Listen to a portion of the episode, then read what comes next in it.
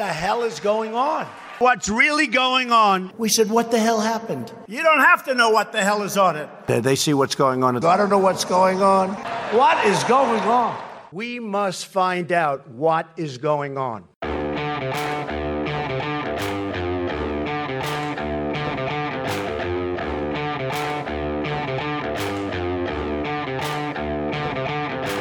Hi, I'm Danielle Pletka. And I'm Marc Thiessen. Welcome to our podcast. What the hell is going on with the coronavirus today?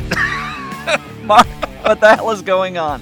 So, we're talking about the economy and particularly the relief bill that Congress passed, which uh, includes something called the Paycheck Protection Program. This is a program that was advocated by Glenn Hubbard and Michael Strain, our director of economics here at the American Enterprise Institute, uh, introduced by Senator Marco Rubio and Senator Ben Cardin, uh, Republicans and Democrats, bipartisan plan.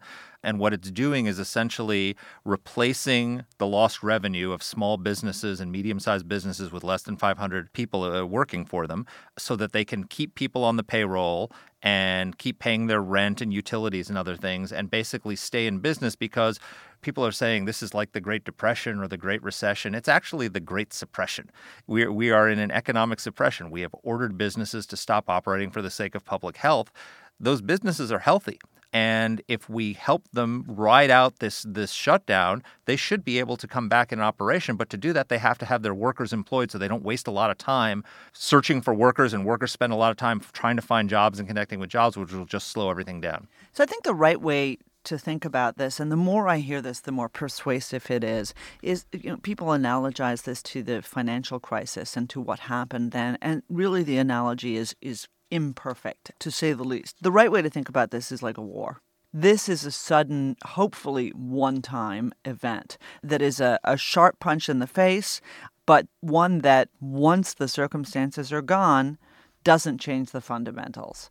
And that's why you and I, you know, both conservatives of various stripes, as, you all know, but that's why you and I some are more stripy than others. Some more stripy than others, indeed. Uh, but that's why you and I are, are much less queasy with the notion of this massive stimulus than we otherwise would be. Sure. Well, I mean, first of all, you know, people are saying conservatives generally don't like to intervene in the economy. The phrase is laissez faire, right? Let the economy function.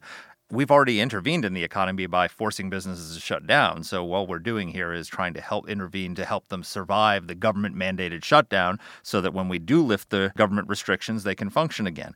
But, you know, I like your war analogy, but I think it's even slightly different than that because unlike the 2008 financial crisis, the economy was doing great right before this. There was no there's no structural problems in right. the economy, right? We were chugging along, we had historically low unemployment, productivity was high, the economy was booming, all good. Unlike a war or an earthquake or a natural disaster, there hasn't been widespread physical destruction that we have to rebuild from that'll take years to rebuild from. So so you don't have that factor. And then the other thing is if these mitigation efforts work, uh, we won't have massive population loss and a loss of workers and people to drive the economy. So theoretically, if we can keep these businesses on life support during the you know medically induced coma that we put them in, then they should be able to function fine once we come out of this. Right, and that's why this bill was so important. You know, it's like I mean, there are all sorts of analogies. It's like a bridge loan. It's you know, it's getting you from a good point to another good point and finding a way to mitigate you know the the, the cliff that's between those two points what I can't figure out is why at this moment it's a good idea for on the second tranche of this. So we had a $2 trillion bill that passed with this paycheck protection that enables businesses to hire people to keep people employed, you know, while their business is basically sleeping. Mm-hmm. And if we can call it that, hibernating. hibernating. Let's call go. it that. Let's instead. use more analogies. and more cliches. There's a bear in the woods. I think the, the, expression you were looking for is "there's a pope in the woods." Actually, oh, thank you.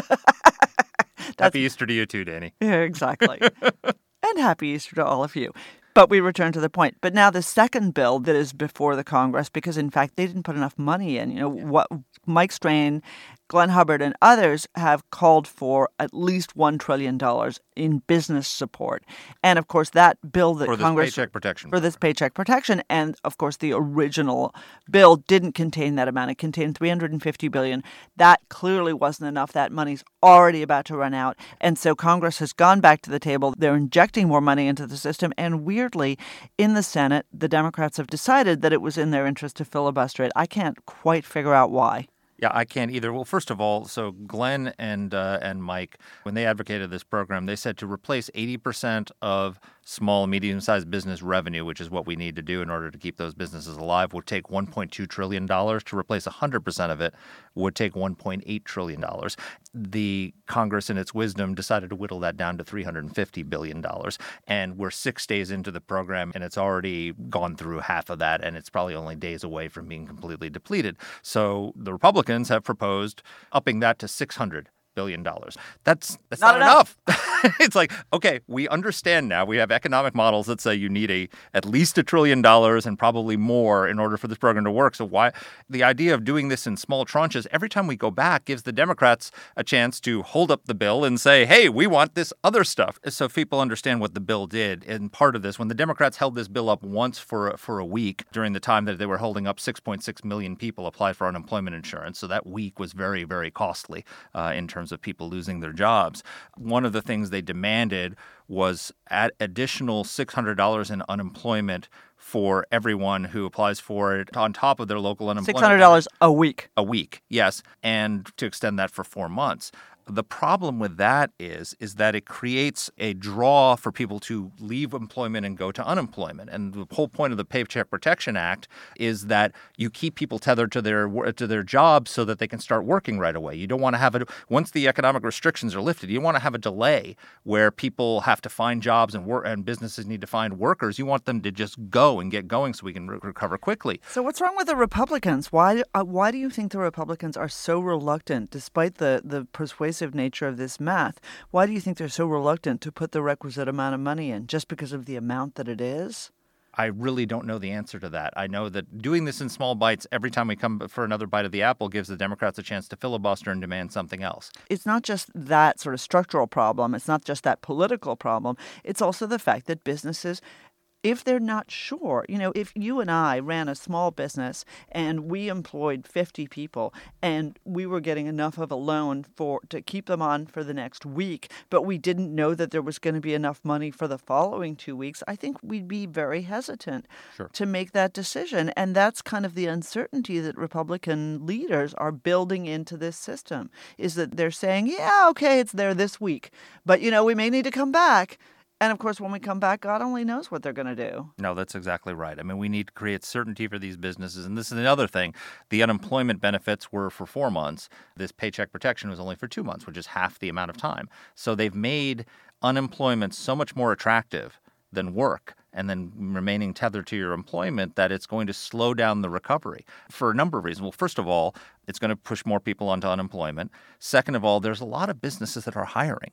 Amazon is hiring, Walmart is hiring, uh, delivery companies are hiring. And now these people have to compete with the unemployment office, where people are. Wall Street Journal estimated that depending on the state you're in, because the un- of the underlying unemployment benefits, most people are making between $15 an hour and $35 an hour being unemployed. Oh, I'm out of here. And I. but I mean that. So if you're on unemployment, you're basically getting full replacement wages. And the Wall Street Journal had a story about how a lot of companies are laying off workers precisely because they know they can repl- get full wage replacement. There was a Equinox, the gym uh, company, has said that it is laying off its workers and precisely because and furloughing people because they know that they can replace right. their wages. They don't feel guilty about it. This is the road to perdition. This is the road to being Europe yeah. is where people just don't work because, frankly, they may never get rich on unemployment, but they've got a lot of free time. And that is hugely dangerous. We've got the author of the uh, Paycheck Protection uh, provision, the man who came up with this idea along with Michael Strain uh, with us so, today. Glenn Hubbard is the John Makin Visiting Scholar, and I just want to say a quick word because I didn't realize that he uh, was the John Makin Scholar. John Makin was a wonderful guy, a, a senior economist here at AEI who unfortunately died much too young. But how nice to be reminded of him every time we introduce Glenn Hubbard. Uh, so Glenn is the John H. Makin Visiting Scholar for 2019-20 at the American Enterprise Institute, but he's also the former chairman of the President's Council of Economic Advisors. He is also the Dean Emeritus and Carson Professor of Economics at Columbia Business School. In other words, he's somebody who is a pleasure to have on, and we're going to learn a lot. Absolutely. Well, Glenn, welcome to the podcast. Thank you. Great to have you here. Look, you are one of the leading advocates of what is now known as the Paycheck Protection Program, which is a program that's uh, providing forgivable loans to small and medium sized businesses to keep them afloat, to keep workers employed. That program is so popular. Marco Rubio said 480,000 loans totaling $124 billion in six days were doled out.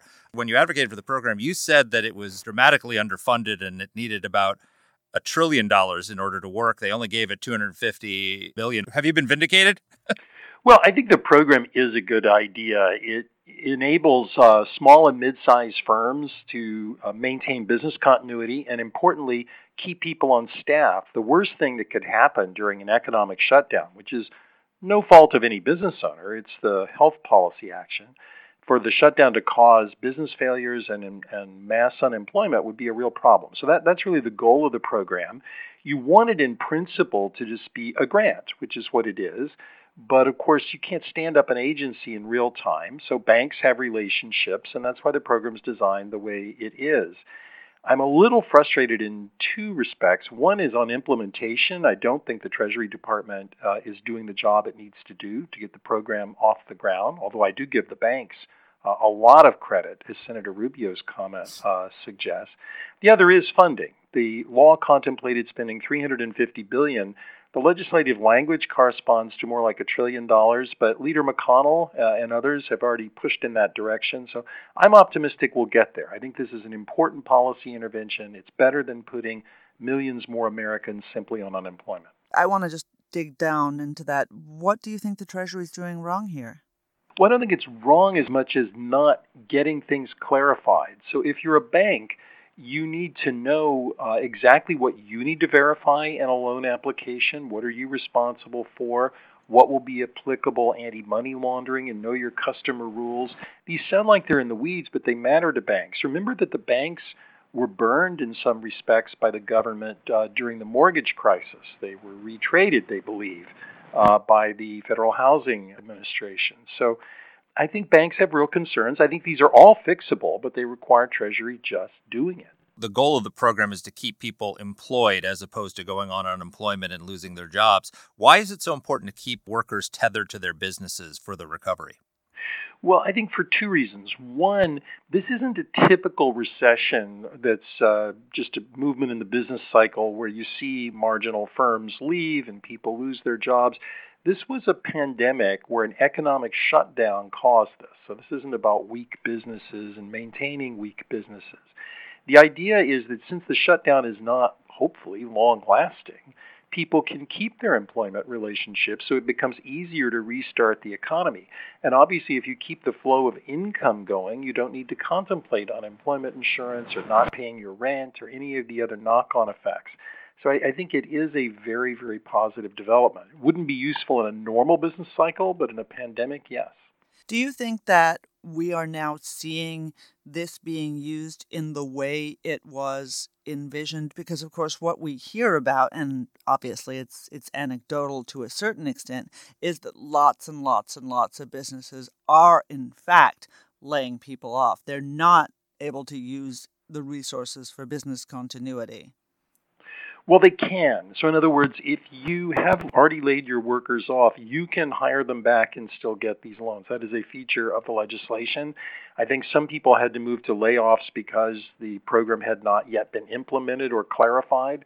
So if the regulations become clear, I think we will start to see that improving. And we're talking about very large sectors of the economy in the service sector, in hospitality, in restaurants, and so on, that are a lot bigger than they were, say, a generation uh, ago, and are very important to our economy's functioning. So, one of the reasons why we need to keep workers employed is because when the recovery comes, when we lift all these restrictions, this economic suppression we've done, we want these businesses to be able to ready to go quickly, right? Um, right, right, absolutely. And so the other element of the bill was a massive increase in unemployment benefits $600 a week on top of whatever people's unemployment benefits would be for four months. There was a front page story in the Wall Street Journal a couple of days ago that companies are citing that and saying that that has incentivized them to lay off workers because uh, they feel better about laying off their workers because they know that they're basically going to have replacement wages, and so it's actually increasing unemployment. Is are these two things incompatible? What you're trying to do with the small business program and the Paycheck Protection Program and this massive increase in unemployment insurance? They're not incompatible, but they're definitely inconsistent. I have to hope it's a drafting error. If it's a policy error, it's a big one. You never want to make non work more beneficial than work. In this case, I think it's a mistake just to lay people off because the businesses may not be there if they haven't applied for these loans uh, to hire the workers back. So, yes, it's something Congress should not have done. The only good news I will say is that it's very temporary. So, is it very temporary? I mean, this is always the question that you ask, you know, and you know me well enough to know I'm no economist. But one thing I remember from my economics classes in grad school is once you give somebody a benefit, it's very hard to take it away. You know, we always talk about the risk of becoming Europe, where it's basically more remunerative in many European countries not to work than to work.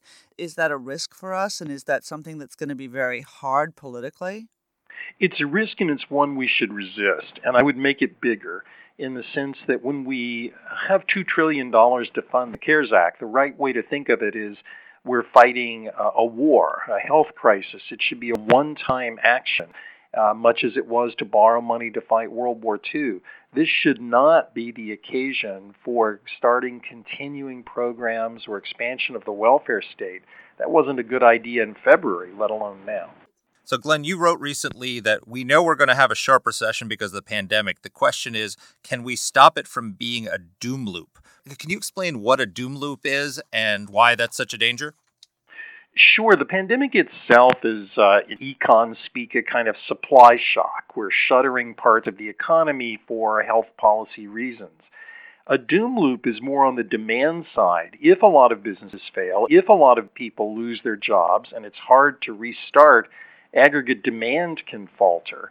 And what could have been a short, sharp downturn turns into a long, protracted downturn, Great Recession, or even depression. That's what we're trying to prevent how risky do you think this sort of doom scenario is? I mean, how how worried are you about it, particularly as there continues to be a lot of doubt? Because of course, uncertainty is truly the bane of business. As there continues to be a lot of doubt about when things are going to get back started up again, how worried are you that this this could actually turn into something much deeper than we hoped it would be? I am worried. The way I have described uh, the downturn when people ask me to talk about shapes like V's and U's and W's, the metaphor I use is more like the Nike swoosh. So you have a quick downturn.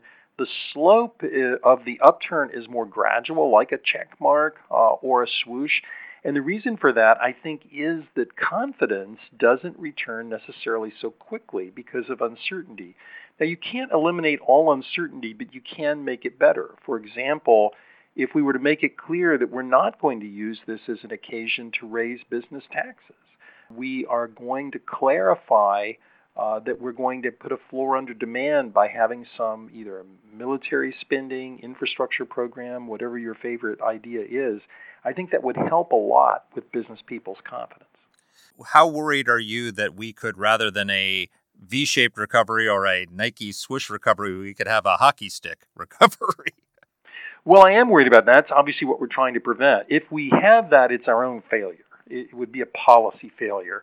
And so I, I think that we just need to make sure that we're doing all that we can to maintain incomes during the period of the shutdown, have a reasonable discussion between economists and public health care people about what the length of a shutdown should be, and then try to rebuild business and household confidence after the shutdown. If we do those things, I think we'll avoid the hockey stick. Well, let's hope we do those things. I'd, when you talk about confidence in Amer- the American people, I always have it. When you talk about confidence in the wisdom and, and activities of our political class, I'm much, much less enthusiastic. I hear you. I know. God, we, eh, all of us who've lived in Washington know this all too well. So I want to ask you I'm sitting here with three articles that I, I printed out. They're all from the Wall Street Journal. The first one is how the coronavirus changed everything about economic policy. You know, the second is coronavirus measures could cut economic activity by a quarter. And then the last piece from today is the dire economic numbers intensify debate over lifting coronavirus restrictions. I mean, this is the question, I think. At a certain point, aren't we going to run out of money? Aren't aren't we going to not have the resources necessary to actually mitigate? Well, at some point, obviously that's going to be true. I think we're quite a ways away from that. I would worry more that if we see a doom loop take place, we have political and social ramifications of that doom loop. I obviously support public health officials' judgment in an economic shutdown of the economy. How long it should last and the pace of reopening strikes me as a decision that requires, uh, I hate to sound a little weedy, but some cost benefit analysis. Uh, pandemics are hard, but so are economic shutdowns, and we need to have this discussion. Okay, let's say that the shutdown is over. You know, I don't, I don't know what date. Let's just pick June first, June fifteenth, whatever it is. At that point, we have at a certain moment, as we look to, you know, re-energize, as you talked about, you know, to re-energize whatever it is, the swoosh, the check mark. We have to start talking about where this this money comes from. Are we just printing money? Is this going to be inflationary? What are what are the implications once we're out of the health crisis? Well, right now, as long as we're doing one-time borrowing, uh, like a war, we stop the spending and GDP grows and we reduce our debt to GDP ratio. Debt service burdens are very low in the US and most of the world because of very low interest rates. I'm, I'm not too worried about that. What would worry me is if we use this as an occasion, as Vice President Biden suggested in the paper today, to offer brand new social programs with costs attached, just saying, well, we just borrowed money for the coronavirus, how about this? That road leads to fiscal perdition. No, we asked Scott Gottlieb exactly that question just on the healthcare side, which is, you know, uh, is this a huge incentive to to begin to nationalize healthcare a la Bernie Sanders and AOC? And Scott's response was, look at nationalized healthcare in the UK and in Italy and see whether you like that. So, but I do think that's a real risk. I think it is a risk, but I, I, think to me, what we've learned is that our critical public health infrastructure was probably underfunded and that we need to shore up. But none of that tells me we need to be nationalizing the consumption or production of healthcare. So it sounds like it's going to be as much as 18 months, two years before we have a vaccine so we might have a therapeutic in the fall. We might be able to lift restrictions and move to the sort of South Korean model of uh, containing the people with the virus, but allowing everybody else to go about their lives. But that means that, you know, for example, Danny and I have a group of friends. One of our hobbies is going to 80s band concerts.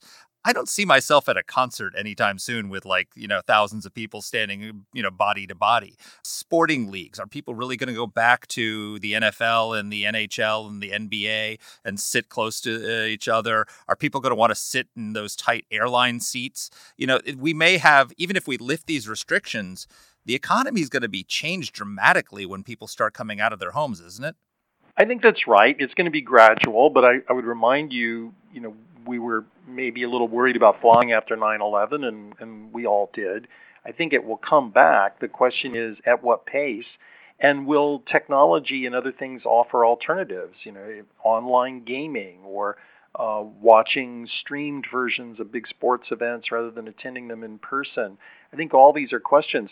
There are also questions at a more mundane level about restaurants and shops. I get a little worried when I hear public health officials say, well, we'll just have restaurants run at a third or half capacity. Well, anyone who's run a restaurant knows that you can't be in business doing that. So I think these are going to be fundamental changes to think about. Yeah, no, I can't even imagine. I think I think that's really part of the challenge that we're facing right now is that we don't actually know what our recovery looks like and there's so much disagreement on the health side uh, you know about the the whens and the wheres as we look at the South Korean experience but now as we look at for example the Singaporean experience where they're right. looking at a reinfection rate that is pretty dramatic it's that uncertainty that I think is going to actually be harmful even as people suggest that we start to get back into business right and to make that uncertainty a little clearer, we're going to have to have more testing so that we know a little bit more about what we're talking about. And we should remind everyone, including public health officials, sort of elementary statistics, that numbers they're giving are point estimates and they're confidence intervals. And so sometimes the public gets whipsawed when they hear 240,000 deaths one day and 60,000 deaths another day those are actually in the same confidence interval of the same estimate. So we just have to be honest with people about what we know and how fuzzy that knowledge is and, and not try to portray that we know point estimates when we don't. I think that's a that has been a huge source of debate. It has been absolutely remarkable. I've said this to Marc on numerous occasions to me how fast discussion about the coronavirus has become almost religious in its in its nature you can't question you know you can't question certain doctors. They've become you know papal authorities on on as we speak on good friday. Uh, they've become papal like authorities about you know about what's going to happen. And in fact there is room for debate. I just don't know if we can have that national debate intelligently I don't know, but I, I, it's not that I would try to debate a physician or a healthcare expert on medicine. I'm not knowledgeable enough to do it. But my caution is simply that let's be honest with the public about statistics when we present them, that we are presenting things with confidence intervals or talk about the kinds of models that generate it. And also talk about the fact that we don't have enough testing regimes in the country to know when we speak of infection rates or death rates what we're talking about. We know the numerators in those things. We're, we're not altogether clear about the denominator. There's estimates that we could have in the second quarter a GDP loss of, you know, negative 25, 30%. The costs of this suppression are enormous. As an economist, looking at it, do you see that where where is the point of diminishing returns from the suppression? Right now, we're paying an enormous cost because people say the cost to the economy and in human lives would be far higher if we didn't do this suppression.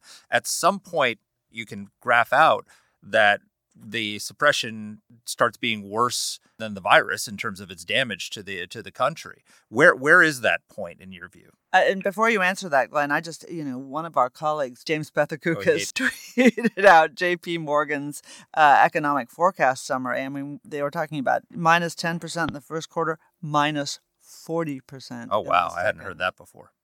Well, those numbers, in in some sense, whatever they come out to be, we know they're going to be bad that's the part of the Nike swoosh that we shouldn't spend a lot of time thinking about. The economic shutdown caused that, that's that. The question is moving on, and that's your question about how long a shutdown should last. I think it's a conversation and not a zero one, meaning there may be some subgroups of the population that are able to go to work and resume normal lives more quickly than others. A testing regime will help there. I just would hope that we get into that conversation and start talking about it. We will never live a risk free life. You know, if I wanted to um, not get hit by the bus, I suppose I could never leave my apartment. That would be a foolproof method, but it probably isn't efficient. And I think we need to start having that conversation here. I'm not saying we should end the shutdown early. The question is just at what point should we be thinking about groups of the population and how to take a sensible economic approach? Exit question for you. So, President Trump has come under a lot of criticism for setting aspirational dates for when we can start coming back. And I've always felt that what he's doing is he's trying to push the system to t- factor in the economic costs in addition to the health costs and sort of, you know, push the medical community to find an alternative to a complete shutdown. I mean, are we is he right to be pushing for that and to get the economic costs factored in because I mean, he says if the doctors would shut down our economy for 18 months if that was the only factor. Well, I think the president is right to be aspirational. I wouldn't put specific dates uh, without consulting experts, but it's not at all a bad idea to ask questions like why can't we be looking at different groups in the population? Why can't our testing regime give us more information? I, I think it's important to be aspirational in that regard, although giving a specific date without an expert process doesn't strike me as a great idea. Glenn, as usual, you are clear thinking and thoughtful as ever. So thank you so much for taking the time to chat Great. with Thanks us for about having this. Me. Thanks for being on. So one of the great things about Glenn Hubbard is he's one of those economists who speaks English and, and and explains things in a way that people like you and I and our listeners can under who are not professional economists. So if you are a professional economist, we're glad you're listening, that we can understand. And I, I just thought that he brought a lot of clarity to our discussion. He did, and one of the things that he said is, I think, going to be the most complex challenge for us going forward, which is uh, what is the balance? At a certain point, you've got to have that balance. You know, if in fact the country were run solely by doctors, uh, as opposed to by people who actually want to see us out and working and prosperous and trading and going on vacation and to sports and things like that, is that doctors are maximalists, right? Are you pregnant? Don't drink at all. Don't even have one drink. Do you have uh, some underlying health condition? Don't don't do anything. And that's the challenge for us with this coronavirus is to figure out what the balance is between the best health advice and the best economic advice because at a certain point people are actually going to begin to genuinely suffer, not just health wise, but it, but in the, their ability to provide for their children, for their posterity, in their ability to pay their doctor, um, if we don't begin to restart the economy. And doctors are getting hurt. I mean, the, the hospitals are shutting down. Hospitals are shutting down. I mean, you know, the the reality is we all see the trauma units in you know Queens and Elmhurst Hospital and all these other places that are you know they're absolutely slammed. But other doctors are absolutely getting killed by this because they're say people are not coming in for well checks and for regular doctors appointments and people not are even not- for basic elective surgery. Elec- if you were yeah. going to have a knee replacement, you know, if you're if you need new knees, you're not doing that now. You know, Yep. if you were going to get your teeth cleaned, you're not doing that now. So all of this economic activity has has to come back. We're in the suppression phase of the Great Suppression, but we've got to get to to the recovery. One of the things that I thought Glenn said that was most interesting is we've heard a lot of talk about a V-shaped recovery, uh, rapid decline followed by a rapid recovery. What he seems to suggest, I like the analogy of the Nike swoosh, that it's going to be a little bit more of a, a slower uptick than it was a decline. But he seems pretty confident that we can get that swoosh. Uh, and if you look at the Nike swoosh, the tip of it is higher than where it, where it begins. So uh, there's hope. This is all great conversation for Nike. Okay, but that, that, all a of that is that I cannot stand, by the way, because Why? they use because they use Uyghur slave labor Mm. in China to make their sneakers, and because they employ Colin Kaepernick. But that's a whole other point. but that's a whole other podcast. Yes. Why Marc Thiessen Canceled the Betsy Nike. Ross Sneaker. because Colin Kaepernick said the flag was racist. So I don't know. We want to publicize the Nike swoosh uh, as the analogy, but uh, Right. On the other hand, we definitely don't want to see a hockey stick. Yes. So, so we need to right. So we need to find yet another analogy. But look, I think that the one thing that's not going to get us to that high point at the end of that curve is this uncertainty, and that's why you know, as you said, it's important that Trump come out and and kind of keep pressing that case. But I think it's important that others come out and press that case as well. It's really been fascinating to me how in the thrall of healthcare uh, people we have been without actually hearing. You know, Jerome Powell, you know, the the head of the Fed has said we need to start talking about, you know, when we're getting out of this. And that's pretty forward leaning for him, a normally very, very silent man. it's only controversial when Donald Trump says it. Yeah, it's true. That that but of course that's but of Every- course it's that's what everybody's thinking. But this again, this is why in the Beltway, everybody's outraged by Trump's briefings and every, everything he's saying. In the Heartland, his approval for handling this crisis is pretty strong. Everyone was c- complaining that he was blaming China. I think there was a poll: seventy-seven percent of Americans blame China for the virus. So you know he is right to be pushing the system to factor in these economic costs and to start coming up with a plan to not keep this country on lockdown for months and months and months, but to start finding a way to come out of this. I think the exit point that we have to make here is that the shutdown has to go on long enough for Joe Biden to learn to remember what the coronavirus is.